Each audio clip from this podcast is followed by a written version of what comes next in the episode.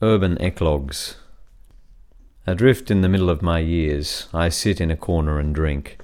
I eavesdrop a table full of girls romancing their cell phones, workshopping love's abstract particulars.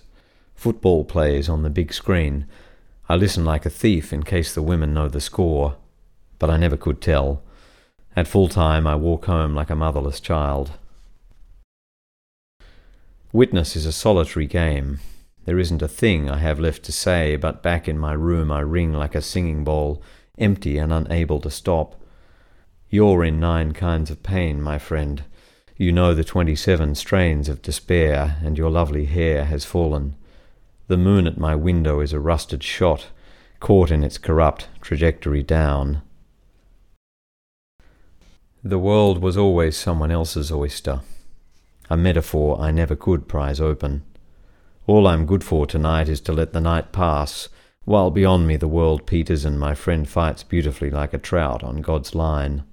The usual idiots are still in power, but they'll keep.